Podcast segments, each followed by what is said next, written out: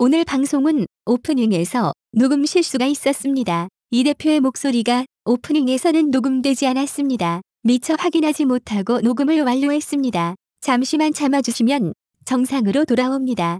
다음부터는 이런 실수가 없도록 하겠습니다. 감사합니다.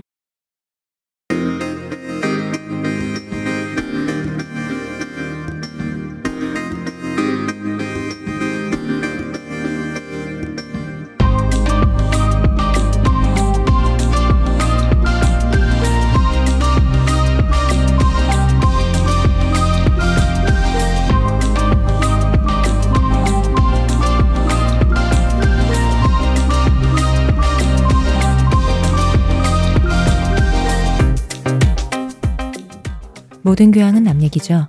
안 물어봐도 알려주는 남 얘기 아날람 143회 방송 1부 시작하겠습니다.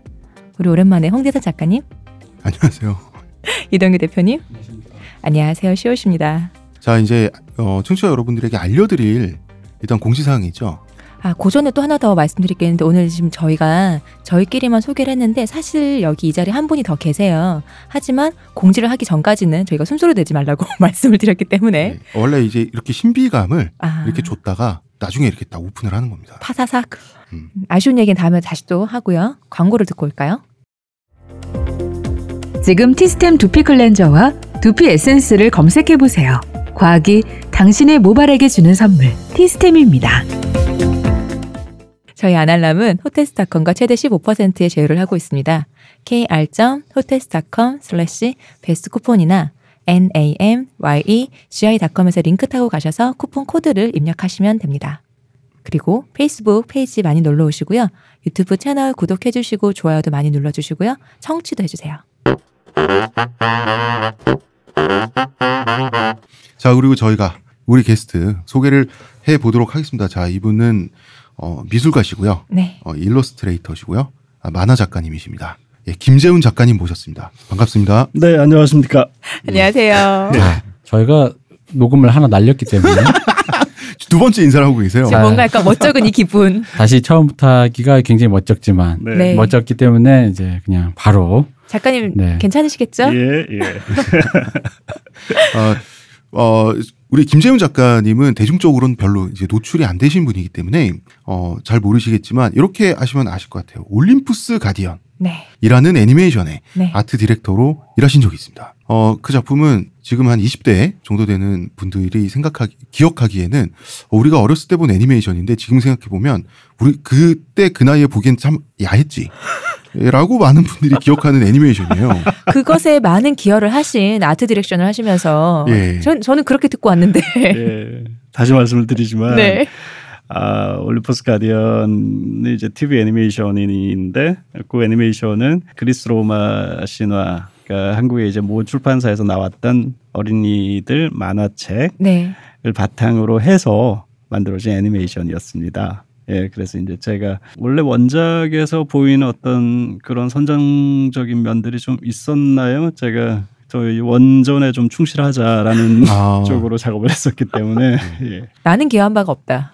그러면 근데 우리 원작과 애, 그게 또 애니메이션에 나온 것도 좀 다르잖아요. 예, 그, 그 저는 이제 미술 감독을 하면서 네. 거기에 또 캐릭터 디자인하는 후배들하고 같이 작업을 했었기 때문에 어, 전체적인 이제 러프한 상태에서의 컨셉이나 이런 것들을 제가 잡고 그걸로 이제 또 다듬고 하는 것들은 또 이제 같이 팀원이. 했다. 예. 본인은 하신 바가 없다. 어, 그런데 누가 잘, 누구의 잘못이냐를 서로 떠넘기기는 그리스 그리스- 로마 시내가 워낙 네, 막장이라. 맞습니다. 그리스 네, 로마 막장 신화의 원래 콘텐츠가 예. 아, 아주 에로틱한 작품이기 때문에 아, 그런 예, 에로틱한 그런 신화들을 모아가지고 구성된 거기. 때문에 예, 저도 이제 그런 생각들이 뭐 무의식 중에 있었을까요? 아무튼 저는 오늘 작가님 두 번째 뵙는데 예. 이 말씀을 듣고 나니까 저 네. 아, 작가님 저, 저 너무 인상 좋으셨는데 조금 실망스럽습니다. 아, 책임지지 않는 이 책임자. 내가 안 했더라도 내가 한 거 아닙니까? TV 애니메이션. 올림포스 가디언이 이게 책임 추궁을 당하고 책임 소재를 가릴 정도까지 그렇게까지 야한 거였나라는 생각 기억이 좀 가물가물. 여러분의 제보 부탁드립니다. 그게 내용이, 그뭐 그림이 하고 이런 걸 떠나서 네. 이제 그리스 로마 신화 내용이 좀 이렇게 좀 너무 나가는 부분들이 있잖아요. 예. 근데 제가 기억하는 작가가요 어린이 만화치고는 굉장히 약간 그 좀 비속어를 쓰잖아요. 그냥 쭉쭉 빵빵한 몸매들의 네. 미남 미녀들이 나왔던 네. 그런 작품을 기억하거든요. 예. 어, 그것이 그럼 다 원작에 기반한 것이라 말씀이십니까? 그냥 모든 책임은 제우스가 지는 걸로. 예. 아, 오늘 저희가 김재훈 작가님을 모시게 된 이유는 네. 예, 신간을 두 권을 연달아 내셨어요. 음. 만화책이죠. 음. 위즈덤 하우스에서 Amazing Discovery 교양 만화로 배우는 글로벌 인생 학교라는 이름의 시리즈로 네. 예, 만화책을 내셨는데 어 이건 뭐냐면 작가분께서 직접 한 나라에 가셔가지고 그 뭐 행복하다라고 하는 나라에 가셔가지고 덴마크, 부탄이죠. 이 나라 사람들은 왜 행복한가? 이 나라 사람들이 생각하는 행복은 무엇인가? 그리고 애초에 행복이란 무엇인가?에 대해서 탐구를 하셔 오셔서 그곳으로 본인이 직접 또 만화 작품으로 만화책을 그리 그려서 나온 시리즈물이에요. 예, 이제 우리도 이제 앞으로 행복하고자 하면은 다른 나라에서 무엇을 배울 수 있을 것인가라는 걸 좀 그런 생각을 하게 해주는 책들인 것 같아요. 읽어보면은. 그리고 부럽기도 합니다. 아, 그럼요. 위즈덤 하우스가 위즈덤 하우스의 비용 처리로 세계를 여행하며 사실 책만 내신 것만 해도 부러운데 그걸 예, 가서 해외에 가서 있다가 어? 일로 가니까 또 비용 처리되는 거 아닙니까? 근데 위즈덤 하우스는 정말 대단한 출판사라는 생각이 들었습니다. 왜요?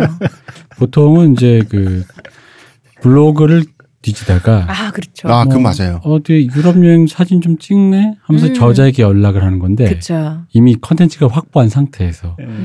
작가님에게 직접 연락을 해서 이렇게 이런 기획을 했으니 직접 가보시 어, 그쵸? 가보셔라 이 비용을 대겠다라고 하는 건 사실 음. 아 힘들어요. 어 한국이 IMF 이후로는 사라진 문화가 아닐까. 어, 그리고 그- 고유한 문화였던. 어, 그렇죠. 전통 한때 문화인데. 예, 그렇죠. 한때 있었던 미풍 양속입니다. 그쵸. 네. 네. 한때 경기가 성장하던 시절에 굉장히 모두가 부유할 때 음. 아, 우리가 일본에게서 배울 건 무엇이죠? 한번 뭐 작가님의 뭐, 뭐 이런. 거 있었는데 어. 음. 이젠 그런 거 없거든요. 음. 블로그만 봐요. 어, 진짜로요. 책들이 그렇게 나오죠. 블로그랑 트위터 보다가 좀 글을 좀 길게 썼는데 괜찮다 싶으면 요걸 다듬어서 책을 내면 되겠다로 많이들 이렇게 네. 하는데 맞아. 그래서 저는 위즈덤 하우스가 대단하다. 예, 그 정말 좋고 건전한 방식이잖아요. 물론 제가 출판사 관계자분이 이 스튜디오에 계시다고 해서 드리는 말씀입니다. 예, 아까부터 그쵸, 숨소리를 참고 조용히 계시고 저녁. 사주셔서 드리는 말씀이죠. 네. 하지만 정말 대단하다. 저는 사실 네. 진짜로 맛있는 라면을 먹었지만 작가님이 다녀오셔서 어떤 이런 일을 하시고 이 컨텐츠를 들고 출판사 접촉하셨 이런 순서인 줄 알았어요. 저도요. 네네네. 사실은 보통 그게 보편적이니까요. 예. 근데 이제 그런 제안을 듣고 갔다 오셨다고 해가지고 예. 그래서 저는 또 그런 생각한 거죠. 어떤 작가님의 유명세가 아, 예. 예. 맞습니다. 그 말씀하신 숨겨진 대로 보석이었나 이렇게? 말씀하신 대로 훌륭한 그 출판사가 어, 기획을 해가지고 아무 생각도 안 하고 있었던 작가한테 제안을 하고 그런 수순을 밟게 됐는데 아무튼 그 맞는 말씀입니다. 그러니까 이런 사례가 제가 알기로는 별로 없었던 걸로 네. 알고 있고요. 예, 이 기획은 이제 제가 알기로도 위즈덤 하우스의 지금 대표님이 이제 기획을 해가지고 그러니까 어떤 나라의 행복을 뭐 탐구한다 이런 것보다도 현장에 가서 직접 보고 겪으면은 그 스토리텔링을 할 수 있는 작가가 아, 느끼는 또 다른 감성이 있을 거다. 이걸 가지고 이야기를 만들어 보지 않겠느냐 이렇게 제안을 해주셨어요. 그래가지고 제가 어, 이야기를 듣고 이제 심사숙고한 끝에 결정을 해서 시작을 하게 된 겁니다. 미풍양속입니다. 옛날에 한국일본과 동아일보에서 황석영 작가님 있죠. 네. 아마 7, 80년대 그때 그 장길산을 연재할 때 네. 그때는 먼저 목돈을 받았어요. 아니 그 신문사 사장님하고 독대를 해가지고 목돈을 받고 그 취재비로 주는 거예요. 아. 왜냐면 우리나라 이제 대하 소설을 쓸 네. 테니까 어디도 가보고 저기도 가보고. 네. 근데 황석영 작가님이 처음에 받은 그때 꽤 목돈을 받았나 봐요. 천만 원 단위로 받았나 봐요. 그 네. 시대에 뭐 몇천 아파트 뭐. 이러 되는 거 아니에요? 그 예, 아파트 하나 살? 수- 네. 그걸 다 술값으로 날리고 아. 다시 찾아가서 한 번 더 달라고 해서 한 번을 더 받았대요. 그래가지고 장길산을 연재를 썼다 그러는데 그 말씀을 하시는 황성윤 선생님도 지금은 사라진 과거의 낭만처럼 말씀을 하셨거든요. 맞잖아요. 예, 그건 맞아요 정말. 지금 황석영 선생님한테도 그렇게 해드릴까요? 과연? 근데 이 시리즈도 마찬가지예요. 제가 10권을 계약을 하고 시리즈를 네. 지금 시작해가지고 지금 이제 다녀온 나라는 네 개 나라고 어, 출, 출간 된 책은 이제 두 권이 나왔고 이제 탈구하고 난 다음에 그 출간 기다리고 있는 책은 이제 세 번째까지 돼 있는데 이러한 미풍양속이 6개국이 더 이어져야 그러니까 그러니까 열거 열 개로 끝나지 않고 이 시리즈가 계속 아. 이 미풍 미풍양속이 이어지려면은 아, 이제 또 많은 분들이 관심 가지고 읽어 주시면은 어, 그런 좋은 사례가 되지, 되지. 않을까.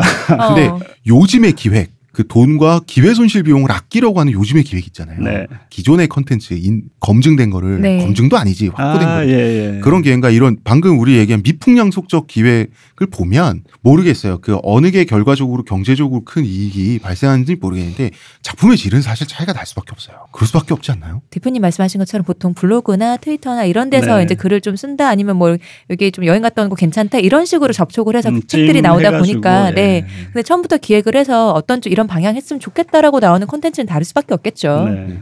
그래서 요새도 이런 출판사가 있나? 저도 그러니까요. 작가니까 그 만화책 읽으면서 깜짝 놀랐어요. 저도. 음. 부러워서 지금 음. 아 저는 푸른 숲을 사랑합니다. 자, 어 1부는 덴마크죠. 네. 1권이죠. 네. 1권에 덴마크에 갔다 오셨어요. 예. 왜냐하면 덴마크가 행복한 나라로 소문이 났으니까. 네. 왜 행복한지, 그 사람들이 생각하는 행복은 뭔지, 그 행복 행복이란 건 또 애초에 뭔지 그것을 뭐 탐구해서 여행을 다니시면서 연구를 하, 해갖고 오셔가지고 만화로 그래서 책이 나왔어요. 네. 예, 그래서 그 책을 제가 읽으면서 뭐 워낙 일러스트레이션 정평이 나신 분이니까 그림도 너무 예쁘고 재밌게 읽었는데 어 덴마크 사람들이 행복하긴 하더라고요 보니까 우리는 헬조선 헬조선 이러는데 제가 갔을 갈 때 당시만 하더라도 그 한창 그 덴마크 그리고 북유럽 특히 이제 덴마크의 휘게나 뭐 행복 지수 뭐 이런 것들이 회자가 돼가지고 정점에 있을 때였죠. 얼마 전에 음. 또 덴마크 국왕도 다녀가고 그랬었는데 네. 그때가 제 제가 갔을 때가 제일 많이 사람들이 관심을 가졌을 때고 또 그때가 또 공교롭게도 이제 제가 덴마크로 출국할 때가 아 지금 기억해 보니까 그 정유라 씨라는 분이 아 그때 그, 그 국정농단 덴마크에서 예? 덴마크에서 이제 뭐 신원이? 포착됐다. 네. 예, 그러니까 그래서 이제 뭐 억류됐다. 요 뉴스를 보면서 제가 아. 비행기를 탔었어요. 음, 그러니까 상대적으로 한국에서 그때 제가 체감했던 이제 뭐 조국이랄까 그 우리 내가 살고 있는 곳을에서 느끼는 거하고 또 이제 앞으로 가서 보게 될 나라 그렇게들 행복하다고 하는 나라에 음. 대한 감성이 얼마나 차이가 날까 이런 생각을 하고 가기는 갔었습니다. 음. 저희도 사실 궁금하긴 해요. 근데 책을 읽으면서 그건 첫 번째는 아 정말 이 사람들 행복하긴 하구나라는 것과 바- 아까 그 지나치듯이 휘게라는 개념이 나왔는데 네. 이 휘게는 행복한 상태를 뜻하는 덴마크 사람 덴마크 어잖아요. 네네. 덴마크 사람들이 휘게라는 말을 사용을 하는 거잖아요. 휘게를 원한다. 휘게의 상태, 행복한 상태라고 하는 거. 네. 근데 이게 우리가 어, 평소 행복하다라고 하는 상태랑 다르더라고요. 그러니까 뭐 버닝썬이라든지 예, 울프 오브 월스트리트에서 나온 레오, 레오나르도 디카프리오의 행복이라든지 하는 것과는 반대에 있는 행복이더라고요.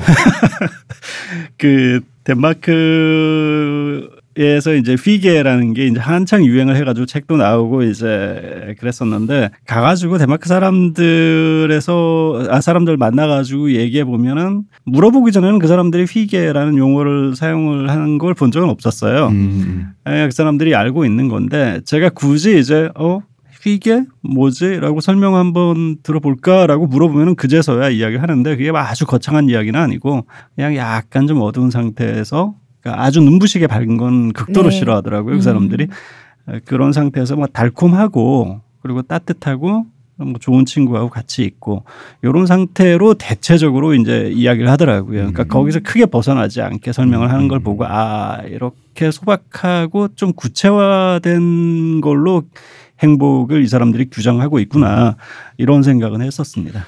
어 그게 구체적이라서 저는 좀 그게 재밌었어요. 네, 그러니까 행복을 행복 굉장히 철학적으로 접근하려 그러잖아요. 그거 저도 마찬가지거든요. 그러니까 저도 사람들이 이제 저한테 행복이 뭐냐 이제 만약에 이제 지금 방송 중에도 진행하시는 분들이 저한테 어 작가님 행복이 뭐라고 생각하세요?라고 묻는다 그러면 저는 이렇게 대답을 할 것 같아요. 작가님은 행복이 뭐라고 생각하세요? 제가 생각했을 때는 일단 좀 건강하고 네. 그리고 또 제가 칭찬을 좋아해가지고 늘 칭찬을 좀 듣고 미남이세요. 아. 그리고 돈도 좀 많고 그러면은 행복한 거 아닌가 이렇게 대답을 할 수 있을 것 같아요. 저희 저번에 대표님이 하셨던 그, 그 류승수 씨였나요? 그분이 말씀하셨던 그 행복의 조건 있잖아요. 아 예. 모두가 나를 모르는데 돈이 많은 상태. 그죠. 음, 행복이 절정 아니냐 네. 싶었거든요. 그러니까 사람들마다 이제 그렇게 이제 규정을 할 수 있겠죠. 네. 저는 좀 구체적이어야 한다고 봐요. 그러니까 음. 그랬을 때 진짜로 그러니까 왜냐하면은 내가 생각했을 때 행복이 뭐냐고 내가 조금 구체적으로 이야기를 할 수 있어야지 그게 충족됐을 때 아 나는 행복하다라고 할 수 있으니까요. 그게 아니고 좀 막연하게 거창하게만 생각하면은 이제 아 헬조선이다 뭐 아 우린 불행해라고 하면은 왜 불행한지 그거를 딱 단정지어가지고 규정하기가 사실 힘들잖아요. 음. 그러니까 예. 그렇게 따지면 정치적인 상황을 봐도 불행하고 이뭐 진보가 승리하지 않는 한 이 땅에 절대 행복은 있을 수가 없고 이렇게 뭐 항상 뭐 요원해질 수밖에 없기 때문에 덴마크에 가가지고 느낀 거는 첫 번째로 그 사람들이 아좀 구체적으로 카테고리화된 그런 행복을 말하는 게 있구나 음, 이런 뭐 그런 생각은 했었습니다. 그러니까 그거를 어떤 심리 상태나 건강의 상태 이런 게 아니라 어떤 공간을 딱 구려가지고 그 공간에 뭐 내가 나를 포함해서 내가 아는 사람 공간의 조명 어두운 정도 어떤 음료수나 간식이 있었으면 좋겠다. 이렇게 굉장히 풍경적이고 구체적이라 가지고 아 이 나라 사람들 어, 확실히 좀 국민성이 있구나라는 생각도 들었어요. 어, 그 사람들이 좀 영리한 사람들이죠. 그러니까 물질적인 것과 그리고 인간관계로 딱 규정을 해가지고 행복을 음. 생각하고 있으니까요. 음, 근데 이제 행복이란 건 결국 이제 뭐 그쪽에서 이제 그런 어떤 특정한 그림을 우리랑 우리가 생각하는 거랑 좀 다르지만 그림을 그렸다라는 건데 사실 행복이란 건 결국은 다른 의미로는 사회적인 합의라고 보고 그러니까 어떤 것이 우리에게 어떤 합의냐고 봤을 때 그러니까 돈 돈이 많았으면 좋겠다는 것도 결국 돈이 어떤 가치를 갖고 있느냐가 우리가 합의했기 때문에 그 가치를 갖고 있는 걸 얼마만큼 내가 더 많이 가질 수 있는가로 행복을 찾는 것이기도 하고 그런 것이겠죠. 원초적으로야 뭐 건강하다는 건데 건강이라는 것도 이제 어떤 지점의 건강이냐라는 것도 또 음. 좀 다른 것일 수 있을 테니까 그럼 이제 덴마크는 어쨌든 사회적인 기준에서의 그 합의된 모델로서의 행복이라는 거를 그들 스스로가 휘계라고 말할 때 어쨌든 간에 지금 저희 나라에서 뭐 다 그런 건 아닙니다만 어떤 저희가 풍경을 보자면 헬조선이라고 말하는 것들은 사회 구성원들이 지금 서로가 행복이라고 말하는 것들을 뭐 합의했는지도 모르겠고 네. 합의했다고 하더라도 골고루 나누어져서 가지고 있다라고 생각되지 않는 데서 오는 어떤 뭐 자본, 원성 뭐 이런 거라고 본다면 이쪽에서 보고 있는 이 휴게라는 이 구체적인 그림을 봤을 때 어느 정도 하- 사회적으로 합의된 행복이 있고 그것을 국민들 전체가 공유 어느 정도 손에 쥐고 있다라는 느낌처럼 들려요. 네. 그래서 실제로 손에 쥐고 있다. 네, 실제로 왜냐하면 국민소득을 보면 어쨌든 물적 토대가 제일 중요하지 않습니까? 저는 약간 속물이라서. 그러니까 대표님 말씀은 이게 데마크가 굉장히 평등 분배 복지 이런 게 잘 돼 있잖아요. 네. 거의 세계에서 최고 수준으로 잘 돼 있는데 나누는 거잖아요. 네. 그것도 있어야 나눌 거 아니에요. 그러니까 지금 보면 그 덴마크의 경제 수준이 GDP가 5만 불대고 우리나라가 3만 불대인데 일단 우리나라가 어쨌든 간에 합의로 뭐그 3만 불을 갖고 있다라는 거 이들이 5만 불 갖고 있는 건 사실 2만 불의 격차는 엄청나다고 보는데 차이가 크죠. 예 물론 이쪽이 좀 인구가 작아요. 저희보다 작지 않나요? 엄청 작지 않아요? 훨씬? 작기 때문에 이제 그 전체 크기 파이로 보면은 그게 그다지 크지 않을 수 있지만 어쨌든 지금의 그 경제 구조를 보니까 세계적인 기업들 특히 약학이라든가 의학 이런 쪽 그런 거 그리고 전통의 그 되게 역사적으로 명맥 깊은 레고라든가 이런 명맥 있는 대 국제적 기업들이 되게 많더라고요. 유명하죠. 머스크 뭐 이런 글로벌 기업들하고 그 제약 제약 회사들 밀집해 있는 이제 그 벨트가 있어요. 스웨덴에까지 걸쳐져 있는 거기에서 나오는 인프라하고 그 수익이 굉장히 크다고 알고 있습니다. 음. 지필하신 그리신이라고 해야 되나? 같은 말이죠. 책을 보면 예. 데마크 사람들의 삶이 너무 여유로워요. 그러니까 이 어떤 근로 시간이라는 이나 일하는 양 네. 이런 것들이 이제 우리나라랑 비교하면 어, 굉장히 많이 차이가 나잖아요. 차이가 지금 한국은 그래도 차츰 많이 좋아지고는 있는데 덴마크에서 제가 봤던 거하고는 아무래도 사실 차이가 좀 난다고 봐야 되겠죠. 예. 예. 그 사람들이 뭐 퇴근 시간이라든지 노동 시간이라든지 이런 것들을 봤을 예. 때는. 그런데 그 기업이 세계적인 기업이 100개씩 있는 나라는 아니잖아요. 네, 그렇죠. 덴마크가 않죠. 한정적이잖아요. 네. 우리가 아는 거 몇 개 있고 그리고 사람들은 우리나라 사람들에 비해서는 훨씬 덜 열심히 일한단 말이에요. 네. 적은 근로 시간. 열심히 일하는 게 아니라 일 안 해요, 걔네들. 사실. 유럽 사람들 정말 그렇긴 해. 솔- 솔직히 말- 안 한다고. 음. 솔직히 말 유럽에서 무슨 저기 그 국제 배송 이런 거 한 번만 해보신 분들은 네. 다알 거예요. 그 사람들이 일을 이렇게 천천히 여유 있게 말한다 고 좋게 얘기해 주지만 솔직한 기준은 일을 안 해요. 일 안 하고 이미 퇴근해 있어. 그걸 언제 줄 거냐? 그럼 예를 들어 이렇게 어떤 그런 걸 정해줘야 될 거 아니야? 그런 것도 일단 내일 내가 출근해서 알려주겠다. 그리고 출근했는데 왜 안 알려주냐? 출근했는데 다른 일이 있었으니 근데 지금 또 퇴근했다. 다시 내일 알려주겠다. 이런 식이기 때문에 뭐 배송 처리 몇 달 걸린다며. 네, 그렇기 때문에 그 저희랑은 차이가 다르죠. 근데 그게 유럽이 일하는 속도란 말이에요. 근데 국민소득 5만 불씩을 나눠 가지면서 거의 완벽하다라고 하는 복지, 의료, 혜택, 그다음에 무덤에서 요람까지 생존 공포가 거의 뭐 전혀 없다고도 말할 수 있는 사회 성취하려면 그 부가가치가 어디서 나올까? 그건 책을 읽는 내내 굉장히 궁금했어요. 저. 일단 그거부터 좀 그러니까 책을 읽어 보시면은 아시겠지만 그것부터 이제 좀 설명을 해드려야 될 것 같아요. 일단은 여러 가지 공포가 없는데 덴마크는 어린이들 양육에 대한 공포나 의- 그 염려가 일단 없다고 봐야 됩니다. 음. 굉장히 잘 돼 있고요. 그 초등교육 과정이나 뭐 공립학교의 수준이 뭐 상당을 초월할 정도고요. 그리고 또 어른들 같은 경우는 직업에 대한 공포가 일단 없습니다. 그리고 직업 그러니까 실직에 대한 공포가 없다고 봐도 과언이 아니고요. 그리고 노인들 같은 경우가 나이 들어가지고 뭐 외롭게 쓸쓸히 뭐 궁핍하다 해질 수, 아, 해질까 그런 염려가 일단 없습니다. 그러니까 세 가지가 일단은 그 공포로부터 해방 아까 자유로운 그런 사람들이라고 볼 수 있죠. 그 돈이 다 어- 어디서 나오죠? 그의 경우는 이제 그러니까 이렇게 표현하면 되더라고요. 뭐 제가 저도 경제학을 전공한 사람이 아니지만 이제 저 들은 얘기입니다. 이거를 거대한 규모의 아웃소싱이라고 본다라는 거죠. 흔히 말하는 그 덴마크 사람들이 다 관리직인 거예요. 음. 음. 노동자가 아니라. 음. 그러니까 먼저 근대화에 성공한 1세계 서구 국가가 네. 그다 오피스에 앉아 있고 그렇죠. 예, 그 험한 데서 저임금에 일하는 노동자들은 회사 바깥에 외주로 제3세계, 방글라데시나 이런 데 있다. 그런 얘기를 하면 이제 뭐 그걸 이제 덴마크 애들이 뭐전 세계를 글로벌 경제에서 착취적이다 이렇게 표현을 수- 그렇게 뭐 오해하는 거는 그건 이제 개별 사안을 따져야 되지 자꾸 그게 흔히 말하는 전가의 보도처럼 이렇게 호도하면 안 되는 것 같고 그 사람들이 착취적인지 아닌지 는 모르겠으나 아니, 중요한 개개인은 안 거- 어, 그렇겠지. 중요한 것은 구조 자체가 그러니까 왜냐하면 일을 안 한다라는 건 일을 일이 없기 때문이에요. 그럼 그 일이라는 건 뭐냐면 지금 당장 혹은 오늘 내일 할 수 있는 쌓여 있는 일이 존재하지 않는다는 얘기고 그 얘기는 뭐냐면 관리직일수록 가능해지죠. 왜냐면은 4시에 퇴근하는 일을 해서 5만 불의 부가가치를 올린다라는 거를 그 맥락을 저 안에 더 깊이 들어서 뭐가 있는지를 보지 않고 요것만 보면은 거기서 마치 무슨 앉아 있으면 이렇게 비트코인 캐는 거 있잖아.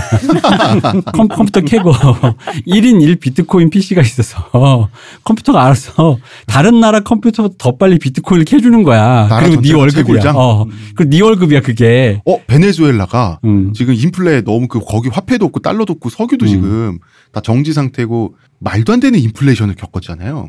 그래서 비트코인 채굴 하고 있대. 그러니까 그럴 수밖에 그래- 없어요. 최근에 그러니까. 비트코인이 그래서 오른 거예요, 다시. 아. 베네수엘라 때문에. 그러니까 물적 토대라는 건 결국 그런 식인 거고 사실 그거는 어쨌든 간에 북유럽이 특히나 이제 그 기본적인 그 뭐랄까 먼저 어쨌든 1세계 서구 유럽이 우리보다 먼저 이렇게 뭐랄까 글로벌 시장에서 선점한 부분이 있으니까 그런 부분은 먼저 이제 잡아 놓고 뭐 이제 얘기를 좀 나눠봐야 될 것 같아요. 그런 거는 이제 확실히 대표님 말씀이 맞는 부분이 있을 것 같아요. 덴마크 같은 경우가 특히 어, 천연 자원이 뭐 거의 없다시피 할 네. 정도로 부족한 나라인데다가 특히 이제 덴마크는 북유럽에 있는 나라인데도 불구하고 동계 올림픽을 열 수가 없는 나라예요. 산이 없어가지고요. 음. 아, 스키가 스키장 같은 거 못 만드는구나. 아, 네, 덴마크 사람들 덴마크에 스키 못할 덴마크는 겁니다, 숲이. 많다고. 예, 예. 네. 그러니까 그- 그 그냥 뭐 다 평지에다가 이제 원래는 굉장히 황무지였는데 그걸 어떻게 개간을 해가지고 일단 1차 산업에서 이제 낙농업 같은 경우는 좀 발달해 있는데 그 외에 이제 3차 산업이 이제 굉장히 발달해 있고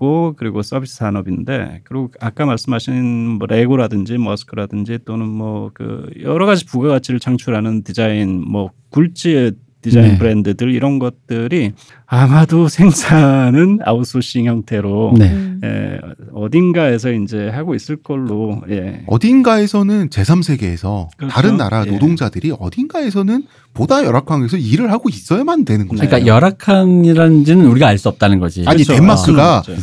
덴마크가 노동 조건이 세계에서 제일 좋은 나라니 음. 하는 말이죠. 왜냐하면 대부분의 나라들이 덴마크만 못하니. 근데 이제 중요한 건 우리 경험상 우리가 경험상 어딘가가 쾌적하다라면 그 잉여로운 그 부가가치를 몫을 가져간다라면 어딘가에서는 그런 어떤 자기 몫에 반하는 적 좀 더 적은 몫을 왜냐면 제가 지금 최대한 공정하게 말하려 고 그래요. 왜냐면 이거 잘못 얘기하면은 정말 얘기하면 덴마크 사람들이 나쁜 덴마- 것 같지만 덴마크 사람들이 전 세계 어딘가에다 빨대 꽂고 지금 꿀 빨고 있다 이렇게 얘기할 수 있거든요. 근데 그건 나도 모르고 걔들도 모르는 일이라서 이제 그거는 우리가 조심하자는 거지. 왜냐하면 이 얘기를 왜 먼저 드리냐면 저희의 왜 진보 진영에서 특히 한 몇 년 전부터 사민주의 열풍이 불었어요. 사회민주주의라 그래서 북유럽식의 그 거기엔 이 덴마크, 스웨덴, 노르웨이를 포함하는 이 나라들의 어떤 그 형태 네. 사회민주주의라든가 뭐 기타 여러 가지들에 대해서 우리가 지향해야 될 바이고 선진국인 것처럼 얘기를 해왔거든요. 네.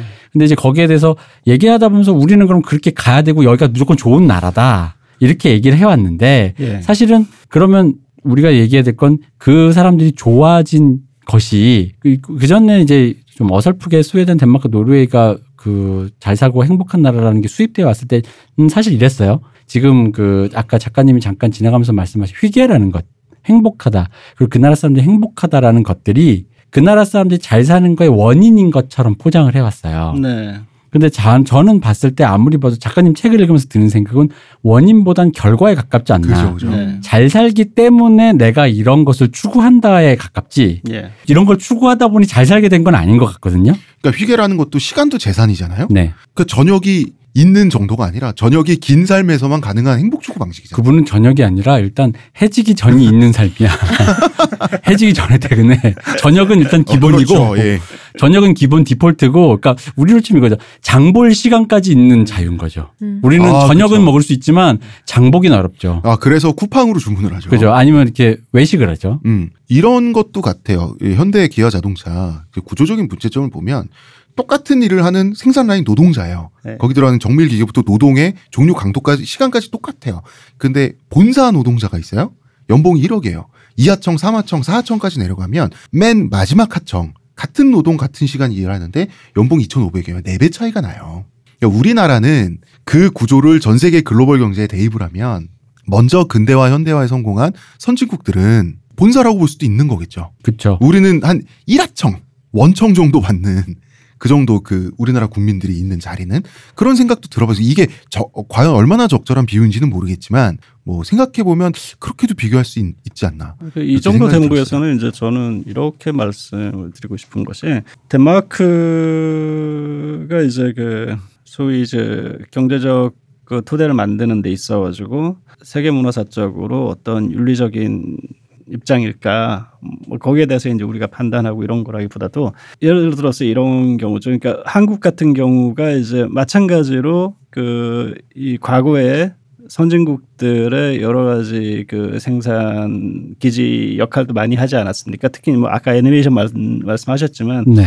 일본과 이제 그 미국의 이 애니메이션 하청을 거의 다 한국에서 도맡은 그러니까 그런 사례들뿐만 아니라 신발이라든지 섬유라든지 그런 것들을 겪어내면서 이제 지금과 같으면 소위 그 이 GDP 한 제가 알기로 한 12에서 12위 정도 그 네. 오르락내리락 이 정도 규모의 나라가 됐는데 그러니까 덴마크 같은 경우도 이제 마찬가지 그런 그러니까 그 나라는 그런 것들을 겪지는 않았지만 아무튼 복지를 누리고 이제 지금과 같은 선진국이 됐는데 한 국이 이 또 우리 사회가 더 GDP 성장을 하고 1인당 GDP가 더 높아지면은 그런 정도의 물적 토대를 가지고 복지를 만드는 그런 나라가 될 수도 있고 안 될 수도 있는 그쵸. 거거든요. 예. 음. 그러니까 그런 걸로 관점을 가질 수 있을 것 같아요. 그러니까 한국은 과연 그러니까 덴마크를 필두로 한 북유럽 사회가 예를 들어서 여러 가지 장점이 있고 바람직한 면이 있다 그러면은 한국이 물적 토대를 많이 갖췄을 때에 그 효율을 어, 효율이 좋은 그러한 사회가 될 수 있을까 없을까? 네. 예, 예, 그런 취지의 관점을 가진다면은 어떨까라는 생각이 드네요. 그런 고민도 국가 사회 물적 토대가 어느 수준에 올르, 올랐을 때 선택 가능한 거라는 생각이 들어요. 근데 선택 가능할 때 제가 이제 왜냐면 요 그 작가님 이제 출연을 계기로 제가 좀, 뭐좀 찾아봤어요. 찾아봤는데 이제 이게 이제 북유럽의 노동 모델들에서 찾아보다가 흥미로운 것들을 발견했던 게 어쨌든 간에 그 북유럽은 조합이 거의 굉장히 강성의 파워 거의 모든 그 직업 단체가 교섭 단체 조합 단체가 있고 노, 노동조합 말씀하시는 거죠? 그렇죠. 조합, 뭐 노동조합이죠. 그래서 이제 그 사람들을 통해서 어떤 그 고용이나 이런 거다 보니까 그 또 선진국이다 보니까 먼저 됐을 때 경제 성장 단계에서 거의 완전 고용의 단계에서 하다 보고 조합은 파워가 세서 완전 고용인 상태를 유지하려고 하고 당연한 거라고 생각해요. 음. 내 일자리 잃긴 싫으니까. 그랬는데 이제 이게 이럴 때 이렇게 되다 보면 임금은 계속 오르게 되니까 임금 인플레가 생기면서 1980년대 90년대 이제 수 북유럽도 이제 위기에 봉착했다 그래요. 흔히 말하는 임금 인플레를 더 이상 유지할 수가 없고 고용 유연화를 시키거나 어쨌든 간에 이거 뭔가를 해야 되는데 그랬을 때 이 스웨덴이나 노르웨이와 다르게 덴마크가 했던 모델들이 굉장히 흥미로웠던 지- 이유가 뭐였냐면은 그러니까 노사정이 그러니까 이게 간단하게 말하면 되게 간단한 얘기예요. 노사정이 합의를 이뤄냈어요. 예. 그리고 음. 그 과정이 매년 제가 알기로는 그 덴마크에서 들은 바로는 매년 그 과정을 거친다. 네. 근데 이 노사정이 합의를 내렸다는 게 무슨 얘기냐 그랬더니 한마디로 이런 거죠. 그러니까 내가 지금 덜 먹을 테니까 그 대신에 내가 사회 직장을 잃거나 은퇴를 했을 때 그럼 그러니까 흔히 말하는 직장에서 있는 노동 임금 대신 사회적 임금이라고 표현될 수 있는 어떤 복지 예산에 해당되는 것들 있지 않습니까? 그런 것들을 부- 국가가 내준다. 그 대신 내준다면 난 지금 덜, 덜 먹겠다. 음. 그래서 평균적인 삶을 올리자라는 건데 이게 사실 말은 쉽지. 그럼요. 우리도 솔직히 세금 내면서 이 세금이 내가 정유라 말, 말 사료로 들어간지 내가 어떻게 하라라고 이렇게 생각을 하니까 사람들이 세금 내는 거에 거부감이 있는 거거든요. 흔히 말하는 그러니까 사회적인 프로세스에 대한 신뢰가 굉장히 없기 때문에 바로 그 부분에서 이런 합의가 없는 거고 이런 합의가 없다 보니까 사회적 임금으로 뭐 흔히 말하는 고 물뚝심송님이 말씀하신 것처럼 기본소득? 어, 그죠. 기본소득이라든가 그런 것들에 대한 모델을 할 때, 아니, 내가 지금 돈을 냈는데 그 돈이 나 한테 진짜 기본소득 돌아올지, 무슨 뭐, 무슨 연금으로 돌아올지 어떻게 하라라는 이미 사회적인 그 프로세스에 대한 기본적인 불신 체계가 있는 상태에서는 불가능한 모델인데, 신기하게도 그걸 해냈어요. 네. 그러다 보니까 책에 언급되신, 언급하신 것처럼 고용 유연화가 가장 강한 나라잖아요. 네네. 그러니까 사실 고용 유연화는 라는 지금 단어가 나왔는데 네. 고용 유연화는 말이 좋아 고용 유연하지 덴마크가 아닌 대부분의 나라에서는 기업이 사람들을 마음대로 자를 수 있는 그 해고할 수 있는 권리 있잖아요. 네. 그걸 그냥 고용 유연화라고 좋게 부르는 거거든요. 그 사회적 안정망이 없으면 해고가 살인인 건 그렇죠. 맞으니까요. 근데- 그래서 이제 덴마크의 모델을 뭐라고 부르냐면 이제 유연 안정성이라고 네. 부르죠. 네. 예. 그 사실 그 되게 충돌되는 두 단어가 붙어 있는 거거든요. 예, 상당히 특이한 거죠. 예. 영어로는 flexicurity라고 한다고. 네. 고용인 입장에서는 어떻게든지 이 피고용인을 자기가 필요한 때에 해고하고 또 이제 고용하는 거를 자유롭게 하고 싶어 하고 음. 그 노동자 입장에서는 그거를 안정된 상태로 계속 고착화 시- 해놓고 싶어 하는데 덴마크 같은 경우는 두 가지가 이 두 가지 두 마리 토끼를 완전히 그 잡는데 성공한 케이스로 돼 있거든요. 그걸 이제 유연 안정성이라고 하는 거죠. 그게 뭐 그게 사실 쉬운 일은 아닙니다. 이게 지금 방금 말씀하신 거를 우리나라 사람들은 들, 그 청취자들은 들으면서 이게 도대체 무슨 소리지 하고 헷갈릴 수 있는데 네. 왜 그러냐면 우리나라는 노조가 네. 사별 노조라서 그래요. 네.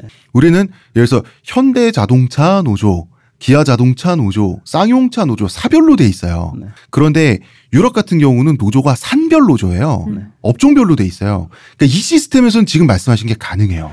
거기다가 그 덴마크식의 성공 모델 중에 또 하나로 꼽았던 게 그게 흥미로웠던 그거더라고요. 강력한 중앙 권력에 그 아주 정교한 그 모델 조정이 있었다라는데 이게 무슨 얘기냐면 흔히 말하는 이제 그 복지를 높이다 보면 흔히들 아주 자연스럽게 발생하는 게 내수나 공공 부분에서의 그 무임승차. 네. 구멍을 이용해서 무임승차하는 사람들이 생긴다라는 거죠. 바로 거기서 이제 사회 구성원들의 신뢰 프로세스가 깨지는 거거든요. 아, 일도 안 나는. 어, 나는 죽어라고 해서 세금을 거의 한 뭐 70% 80% 냈는데 저 사람은 저기 뭐야 빌딩 두 개 있는데도 불구하고 노인이라 가지고 노인연금 다 먹고 뭐 이런 우리나라도 많아요. 이제 그런 부분들을 굉장히 강력하게 규제한다고 들었거든요. 즉 흔히 말하는 국가가 규제하는 모델이 의외로 그러니까 신기한 게 고용유연하면은 국, 정부가 왜 소극적인 사- 시장에서 소극적인 역할을 하는 게 보편적으로 우리가 알고 있는 어떤 그 그림인데 그럼에도 불구하고 또 부- 그 국가가 굉장히 강력하게 시장 주도적인 모델을 또 하고 있다라고 얘기를 들었거든요. 그 어, 대표님께서 지금 말씀하신 부분 같은 경우는 제가 그 케이스는 잘 모르겠는데요. 국가가 개인의 어떤 사생, 그러니까 덴마크 사람들이 사생활이라든지 어떤 자유라든지 이런 것들을 침해하는 거는 극도로 꺼리고 네. 굉장히 싫어하는 면이 있는데 에, 사회적으로 이 사람들이 아 어떤 것이 전체적으로 봤을 때 그리고 길게 봤을 때 나한테 유용할까 어떤 게 나한테 득이 될까? 지금 당장 눈앞에 이익이 아니라 그러니까 전체 시스템으로 뭔가를 만들었을 때 이것이 나한테 득이 될까 하는 거를 굉장히 영리하게 잘 포착해 가지고 시스템을 구축하는 그런 습관들을 볼 수가 있었어요. 그래서 이제 국가의 개입이라 하더라도 결국은 그것이 어 골고루 개인들한테 이득이 돌아간다라고 하면 이 사람들은 그걸 선택하는 경향들이 있는 것 근데 같습니다. 그조차도 사실 사회 전반에 대한 신뢰가 있어야지 신뢰가 가능한 있어야죠. 거잖아요. 네. 그리고 이제 공동체에 대해서 우리 공동 내가 속한 공동체에 대해서 접근하는 방식이 덴마크인만의 특징이 또 있는 것 같아요. 그러니까 우리가 어, 물적 토대 얘기를 했었잖아요. 네. 어, 좀 시니컬하게 들릴 수도 있지만 물적 토대가 있어야 그거를 나눌 거 아니냐. 네. 그걸 덴마크 사람들 운 좋게 있는 거 아니냐. 이런 얘기를 우리가 방금 했었지만 생각해 보면 물적 토대가 있는 상태에서 그걸 어떻게 분배할 것이냐. 물적 토대가 있는데 이게 어떤 식으로 이제 그 분배가 되고 돌아가는데 그거를 얼마나 신뢰할 수 있는가 이거하고 곧장 이제 연결이 될 수밖에 없거든요. 그러니까 아, 예를 들어 가지고 한국에서는 세금을 내는 거에 이제 조세 저항이라고 하죠. 네. 그러니까 내가 내는 세금이 이게 아까워라고 느끼는 사람들이 어떤 계층이냐 하면은 아마 전 계층일 겁니다. 네. 세금 낸거 아까워하지 않는 사람들이 없거든요. 그러니까 덴마크 같은 경우는 덴마크에서도 세금을 내는 걸 아까워하는 사람들이 있어요. 어디냐면은 굉장히 돈이 많은 극소수의 부유층. 음. 어, 그런 사람들을 중에서는 진짜 뭐 이민을 가고 국적을 옮길 정도로 그, 에, 꺼리고 세금을 싫어하는 사람들이 있다는 이야기는 들었어요. 그 외에 중산층 약간 상위 계층의 중산층부터 나머지 사람들은 제가 다니면서 물어본 사람들도 그랬고 실질적으로 거기서 오래 산 사람들이 조사한 바에 따라서도 그렇고 덴마크 사람들이 직접 체감하는 것도 그리고 이야기하는 것이 아깝지 않다. 음. 차라리 세금을 내는 게 더 낫다. 내가 음. 저축하는 것보다 세금 내는 게 나한테 더 유익하다라고 하는 음. 그 차이가 있는 거죠. 그러한 방식을 선택하는 거, 나눔의 방식을 선택하는 거는 문화적인 부분도 빼놓을 수는 없을 것 같아요. 물적 토대라고 하는 현실적 조건도 중요하지만 이 우리가 보통 국민성이라고 부르는 이 사람들만의 특수한 역사적 경험 같은 거 있잖아요. 문화적인 특질. 왜냐하면 왜 그런 생각을 했냐면 한국과 다른 걸 떠나서 세계적으로도 이 사람들만의 독특한 부분이 있는 것 같은 거예요. 왜냐하면 책에서 나왔던 얀테의 법칙을 네. 제가 읽어봤을 때 일단 제가 한번 쭉 읽어보겠습니다. 얀테 법칙. 얀테 법칙이란 게 일단 뭔지 잠깐 설명해 주시죠. 어, 방금 말씀하신 거에서 제가 딱 이야기하려고 그랬는데 이 사람들 나서는 사람들이 별로 없어요. 음. 예. 이 내가 그러니까 사람들이 이렇게 좀 이렇게 좀 먹고 살만해지고 뭐가 이제 뭐 나눠 먹을 것들이 있다 그러면은 조금이라도 더 갖고 싶은데 더 가질라 그러면은 내가 더 돋보여야 되고 더 인정받으면 내가 더 가질 수가 있잖아요. 더 혜택을 누릴. 수. 근데 이 사람들 같은 경우가 내가 나서 가지고 더 돋보인다 그걸 선호하는 사람들이 별로 없어요. 그야말로 잘난 척하거나 우쭐대는 사람들이 잘 예, 없다는 얘기시죠. 예. 어 그럼 국가 이념이 모난돌이 정 맞는다가 근데 제가 이 책을 읽어봤을 때는요, 그 모난돌이 정 맞는 게 아니고요, 아예 처음부터 모난돌 자체를 만들지 않는 것 같아요. 모두 야, 그- 국민들이 다 조약돌 같은 느낌이더라고요. 그, 러니까 교육 자체를 어떻게 하는 느낌이냐면 아예 그냥 얀테 법칙이 이제 북유럽 스칸디나비아 반도의 삶의 기준이다. 법적 강제는 아니지만 일종의 매너 같은 건데 제가 지금 읽어볼게요. 네. 당신이 특별하다고 생각하지 마라. 당신이 우리만큼 잘한다고 생각하지 마라. 너가 남보다 똑똑하다고 생각하지 마라. 네가 우리보다 낫다고 생각하지 마라. 당신이 우리보다 많이 안다고 생각하지 마라. 어, 내가 남들보다 더 중요하다고 생각하지 마라. 뭐든지 잘한다고 생각하지 마라. 남을 비웃지 마라. 다른 사람들이 당신을 신경 쓴다고 생각하지 마라. 당신이 남에게 무언가를 가르칠 수 있다고 생각하지 마라. 이런 식이에요. 근데 이걸 아이들한테도 이런 얘기를 한다면서요. 그 나대지 말고 잘난 척하지 말고 음. 뽐내지 말고 뭐 그러라는 이야기인데 이게 저 완전히 다르잖아요. 그러니까 어 저도 그렇지만 아이 키우면서 한국에서는 어 너는 정말 특별한 존재야. 어, 남들보다 너는 굉장히 우수하게 성장할 수 있어. 그러니까 가능성과 적극적인 면을 부각시켜서 이야기를 많이. 저도 뭐 제 아들한테 그렇게 이야기를 하는 편이니까 믿는다 이렇게 이야기하는데 데마크 사람들 같은 경우는 아이들한테 너 특별할 거 하나도 없어. 음. 어, 너 딴 애들이랑 똑같아. 네가 더 잘났다고 생각하지만 이렇게 하는 것이 이제 얀테이 법칙이라는 건데 책을 보시면 이제 아시겠지만 이게 그 하나의 어떤 예전 소설에 나오는 그런 테마인데 그렇다고 덴마크 사람들이 아이들한테 뭐 아니면 학교에서 어, 이걸 의무적으로 꼭 가르치고 뭐 지침이라든지 이 인터넷으로 제가 이제 찾아보고 검색을 해보면 이 안테이 법칙이 굉장히 아주 엄격한 규정이나 이런 것처럼 이제 소개가 되는 음, 케이스들도 있는데 국민교육 그, 헌장은 예, 예, 아니라는 그 정도 아니고요. 그 정도 아니고 그냥 문화적인 우리 뭐 옛날 옛날에 뭐 누가 누가 그랬대 하는 식으로 뭐 구전 동화처럼 그렇게 알고 네. 있는 그 정도라고 보시면 될 겁니다. 근데 거기에 그 나라 사람들의 사고관이 들어가 있다는 건 분명한 거잖아요. 예, 그건 맞죠. 그러니까 그게 후천적 학습이든 그것이 기질이든 그러한 어떤 사고 체계 기질이 있기 때문에 세금을 60%씩 국가에 내면서 네. 다 나눠 가지는 거에 대해서 거부감이 없어야 이런 복지 국가도 가능한 거 아닌가라는 생각이 또 드는 거예요. 이 안테이 법칙 같은 경우가 제도적으로 정확하게 적용되는 거 아마 그 초등 교육 과정일 거예요. 음. 공립 학교에 가서 선생님들 만나고 이야기하면 엄격하게 금지하는 것이 어 뭔가 두드러져서 이제 그 차등 그러니까 차별적으로 어떤 선택되는 그런 아이들이 절대로 생기지 않도록 예. 그리고 그 기준을 항상 제일 못 따라오는 정도 수준의 아이들한테 맞춰 가지고 결국은 다 어떤 평균 수준의 아이들로 맞춘다라는 것으로 이제 중점적으로 그 교육을 하는 공교육 과정의 어떤 제 그런 식의 어떤 제도화가 이제 이 안테이 법칙이 적용된 거라고 볼 수가 있을 겁니다. 저 근데 궁금한 게, 그러니까 사실은 우리나라도 지금 좀 도입이 되고 있고 사실상 이 모델, 이 모델이라기보다니까 어떤 경쟁이라든가 이런 것들이 없고 모두가 공평무사한 어떤 그런 교육 과정을 겪는 거는 가까운 나라인 일본의 그 유토리 세대가 네. 그런 교육 방식을 했다가 전 사회로부터 이제 왕따를 당하고 있는 경향이 있는데 그러니까 저는 궁금한 게 뭐 그러든 말든 상관없어 애들이 너가 특별하다든 특별하지 않다든 중요한 건 특별하다를 강조하는 교육이라면 특별하지 않은 애에 대한 배려가 중요한 것이고 특별하지 않아를 강조하는 교육이라면 그 중에 special one이 되는 애들 애에 대한 그건 어떻게 배려를 하는지가 전 궁금한 거거든요. 그럼 네. 여기는 얀테의 법칙을 적용한다 그러면 예를 들어 여기에 BTS가 될 애가 있는 거예요. 그렇죠. 한국에 오면 워너원은 1등이 될 애가 있는 거야. one pick이 될 애가 있는데 얘를 어떻게 어떻게 동기부여를 시켜주냐는 거죠. 덴마크에도 우수한 학생들도 있고 네네. 어, 영특한 아이들도 분명히 있겠죠. 그쵸. 그러니까 연태 법칙이 제도권 교육에서 시행이 그 적용이 되어 가지고 이제 교육을 받는다 하더라도 그 안에서도 뭐 닐스보 연구소에서 뭐 탁월한 업적을 내는 그런 과학자들도 나올 수가 있고 그 얼마든지 이제 그런 그러니까 한국 같은 경우도 그 경쟁을 통해 가지고 엘리트를 선발을 하고 그 중에서 어떤 업적이 나오는 그런 형식이다 그러면 덴마크는 어 과정은 정반대지만 그 안에서도 엘리트는 도출될 수도 있고 업적은 나올 수도 있는 거죠. 그러니까 선택의 문제이지 저는 이제 이 책에서도 지속적으로 좀 이야기를 하고 싶었던 게 그렇다면은 어 덴마크의 모델을 한국화 시켜 가지고 도입을 하면은 성공할까 말까. 저는 그런데 별로 관심이 없어요. 또 굳이 그렇게 해서 될 일도 아니라고 생각하고 덴마크는 덴마크대로 가고 한국은 한국대로 가는데 어 덴마크는 효율이라는 면에서 성공한 케이스고 한국은 아직까지 여러 가지 부패라든지 이런 삐거덕 삐거덕 되는 문제들이 있기 때문에 이것들을 어떻게 개선을 하고 효율을 찾을 건가라는 과제가 남아 있다라는 점에서 다르다 이렇게 볼 수가 있을 겁니다. 이제 한국의 미래가 참 궁금하긴 해. 어쨌거나 결과적으로 보면 여기까지는 삐걱삐걱 잘 왔잖아요. 네.